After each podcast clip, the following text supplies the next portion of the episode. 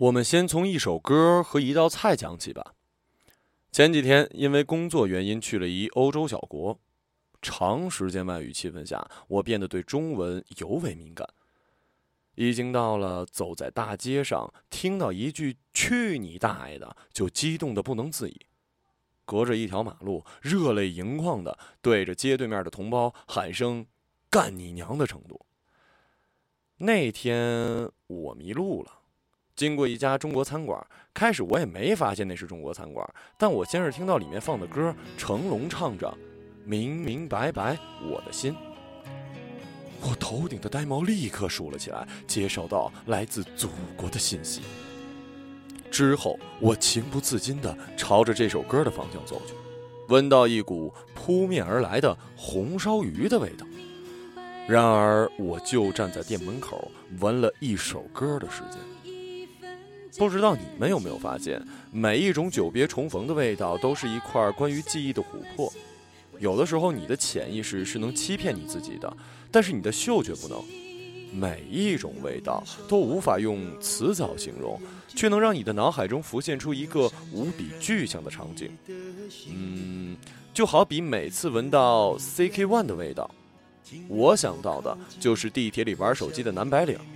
闻到硝烟的味道，就会想到无数个喝过大酒之后走在满是鞭炮、红色碎屑的街道。其实，钱也是有味道的，是一种经过无数人转手却不沾染任何人本身气味、冷漠而肮脏的味道。有这种味道的，还有麻将牌。所以每次走进棋牌室，听着无数麻将牌噼里啪啦摔在桌上，我会不自觉地深吸一口气。朋友问我：“你在干什么？”嘘，你闻，这是钱的味道。他不屑地笑，说：“这是输钱的味道。”不过这些都和红烧鱼无关，红烧鱼的味道是属于大哥的。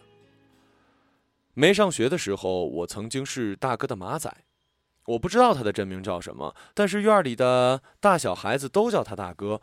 开始我不这么叫，我奶奶和他妈在讨论白菜价时，是不是又涨价了，把我推到了他旁边。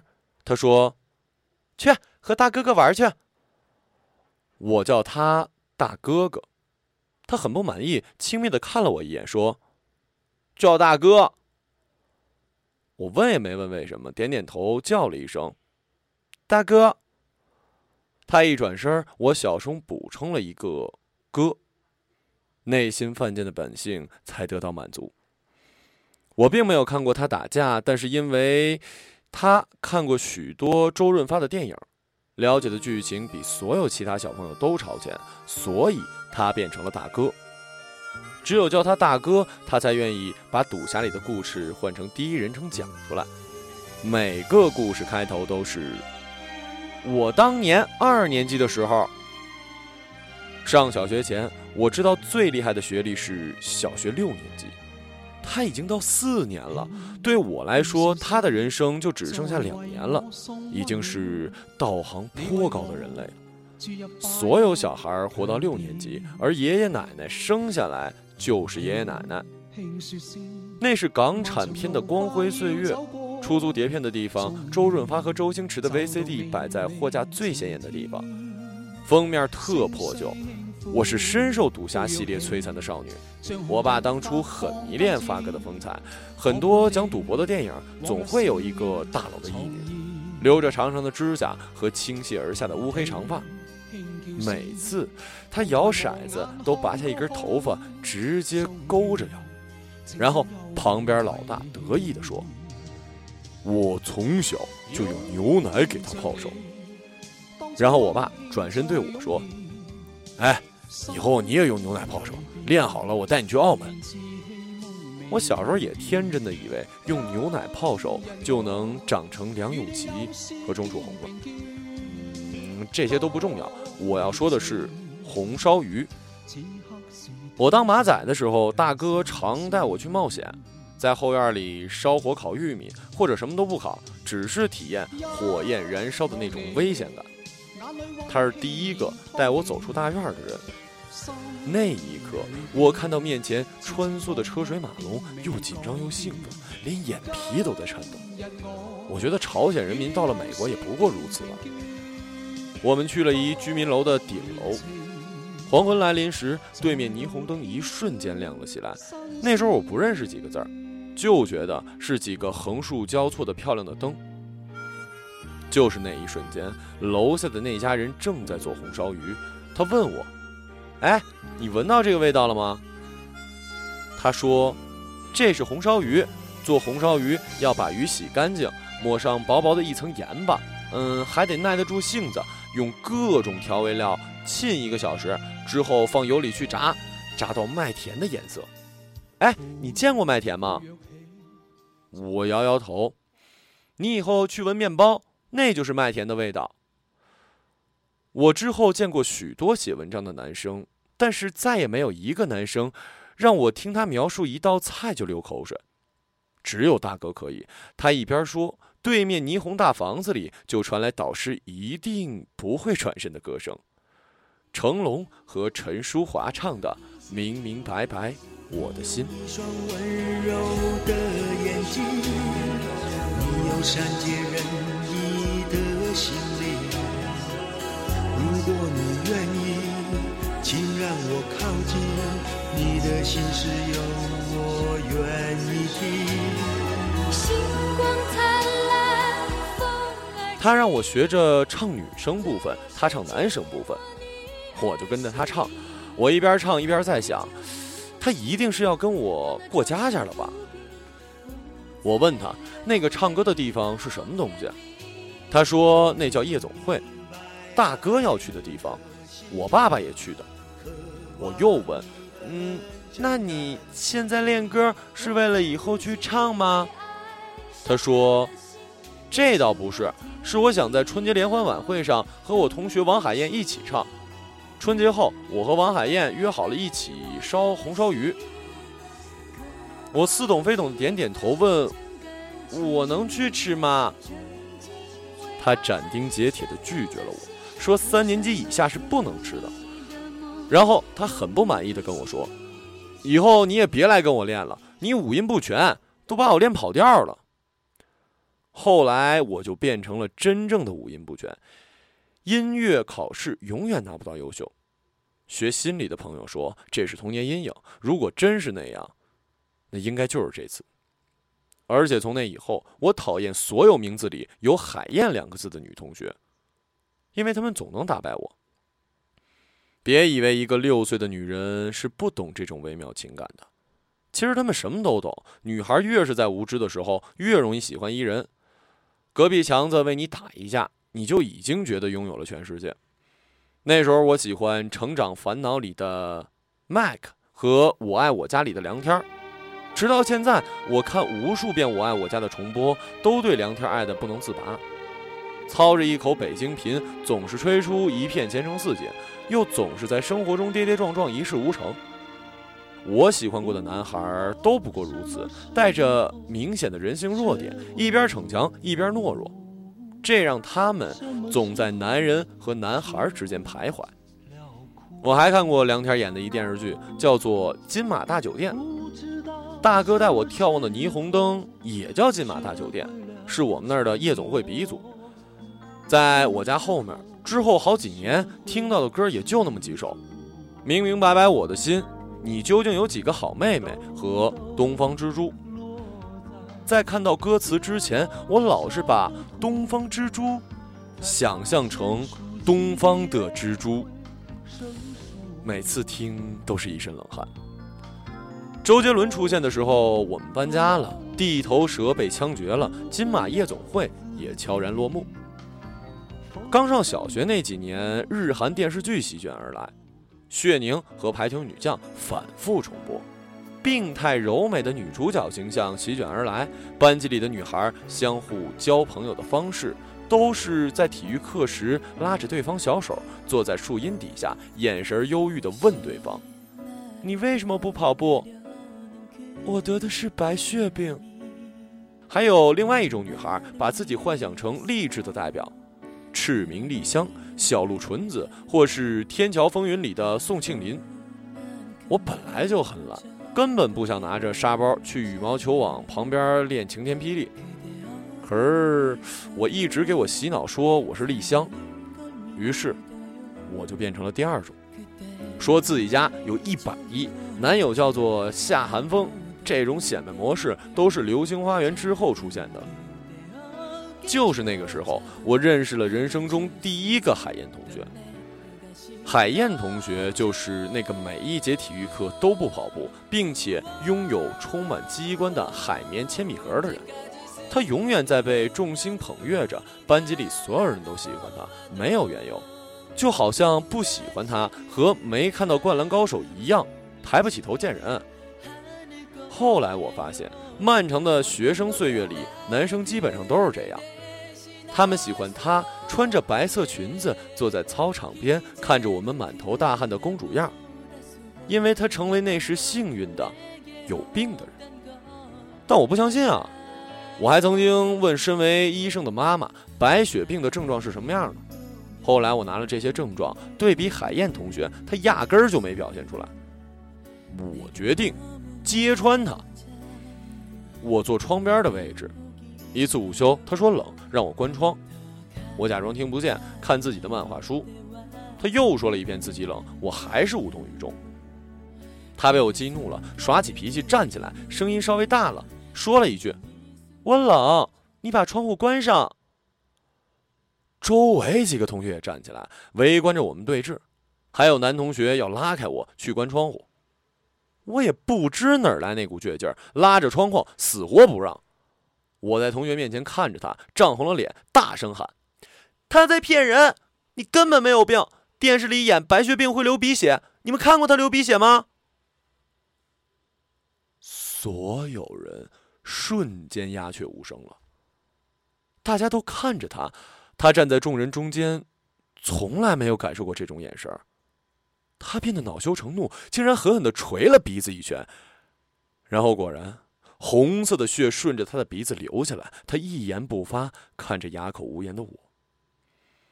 然后在他微笑声中，男同学一把拉开我，啪的一声关上窗户。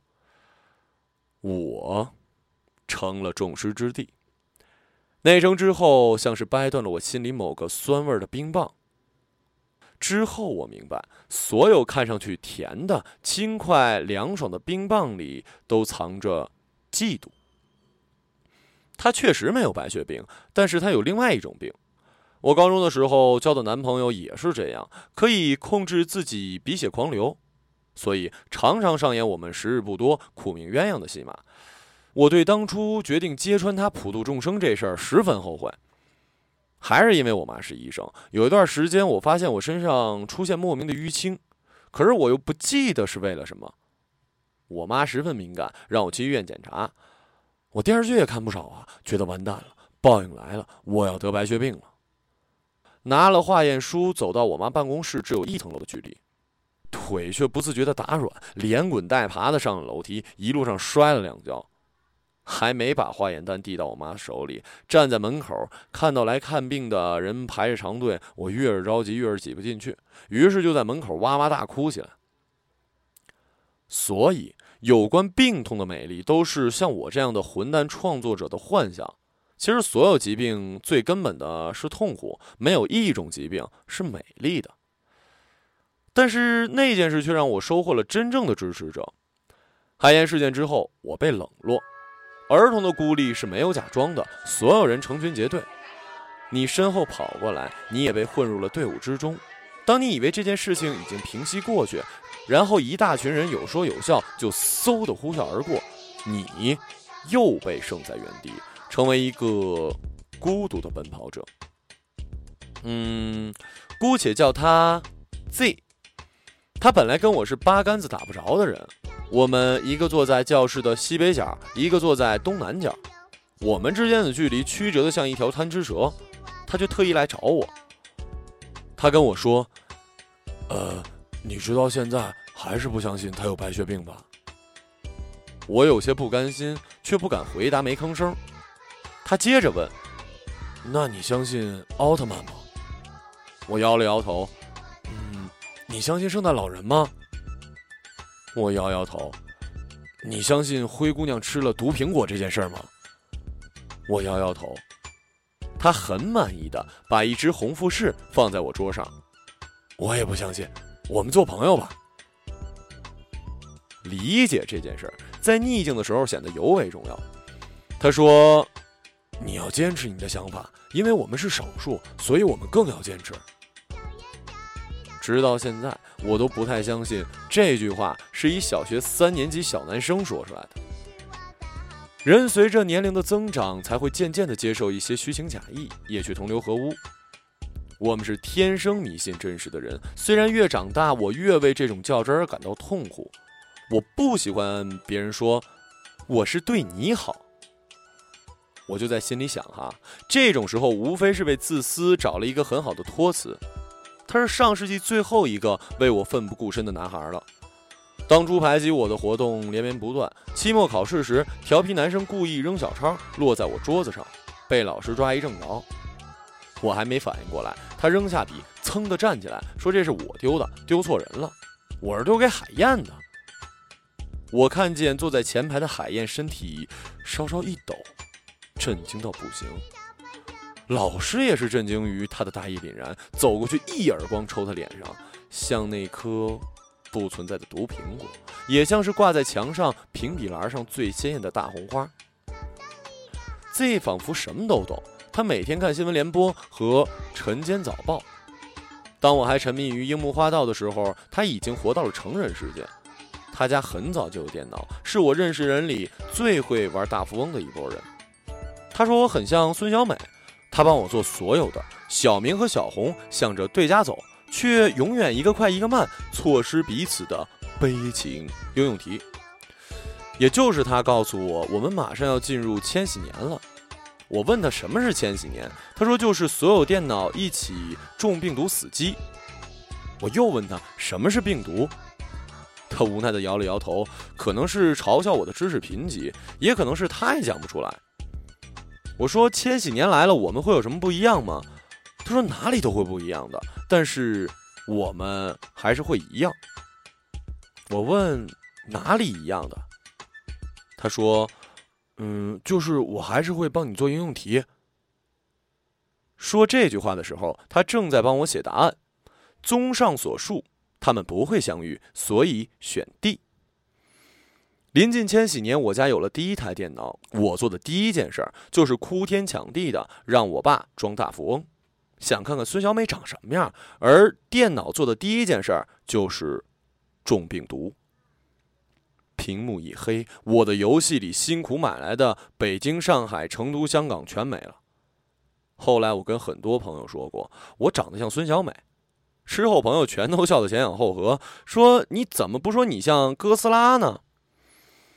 也是长大后我才知道，说我长得像孙小美啊、波多野结衣啊、新更结衣的男孩都有一共性，那就是说这话的时候很爱我，爱的眼睛都瞎了。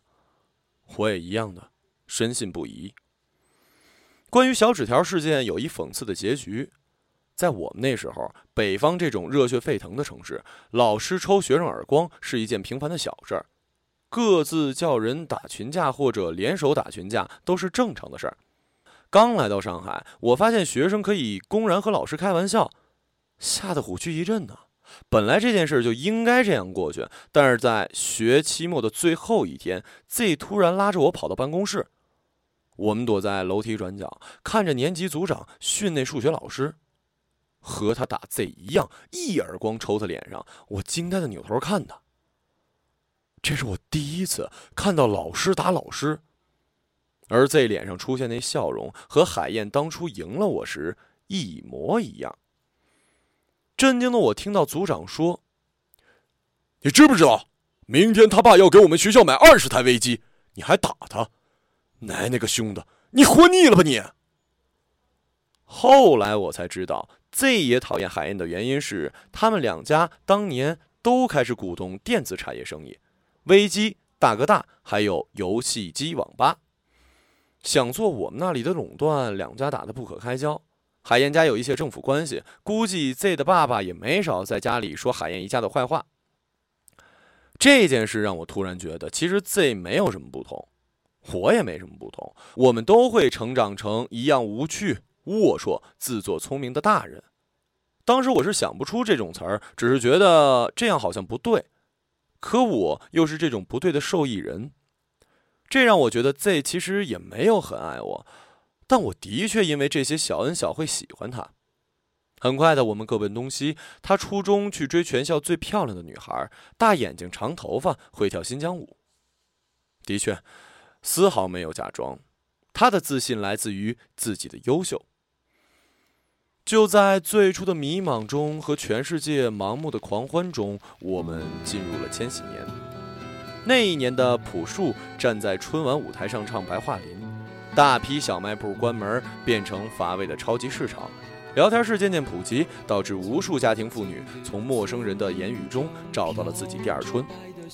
大哥变小了，BP 机的寻呼小姐纷纷失业。我们的大龄青年叔叔终于结婚了。他相亲时带回不少女朋友，只有现在的婶婶送了人生中第一个塑胶笔袋给我。我就觉得他一定会成为我婶婶。后来送了不少男生家人礼物，却没能成为他们任何一个的家人。前几年我春节回去济南和朋友出去玩，发现大哥成了酒吧里的陪酒经理，声音沙哑，穿得紧绷，油腔滑调。他一定不记得我了。关于海燕，我也偶尔得知消息，好像也是一直平顺的当着公主。Z 呢？他最后追到了那个女孩，去了外地。嗯，剩下的我就不知道了。这不是一个故事，本来就是一些记忆的碎片，所以也就别去强求结局了。我认识一导演，他说千禧年的前十年是摧毁现代年轻人梦想的十年，但是我们这一代就是成长在这十年里。关于我的九零年代，大多数记忆的味道都是飘着雪花膏的香味儿。那是一种让人感到安全的工业香精味儿，我的所有善良基本都挥发在了那十年里，而我对世界最初的恶意也从那里开始。如果下次我们再碰到，就给你讲讲我的千禧十年吧。晚安。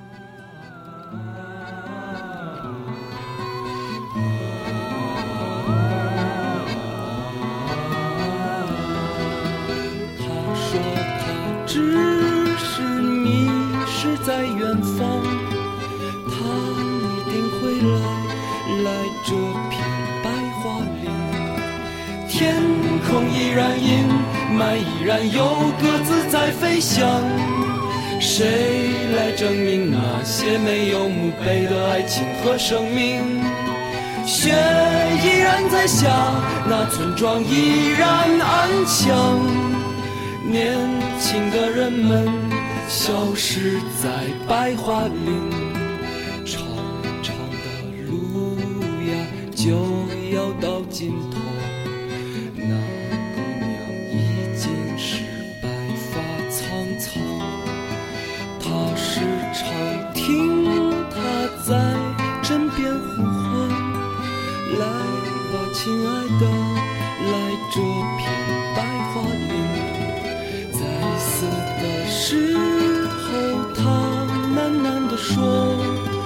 love.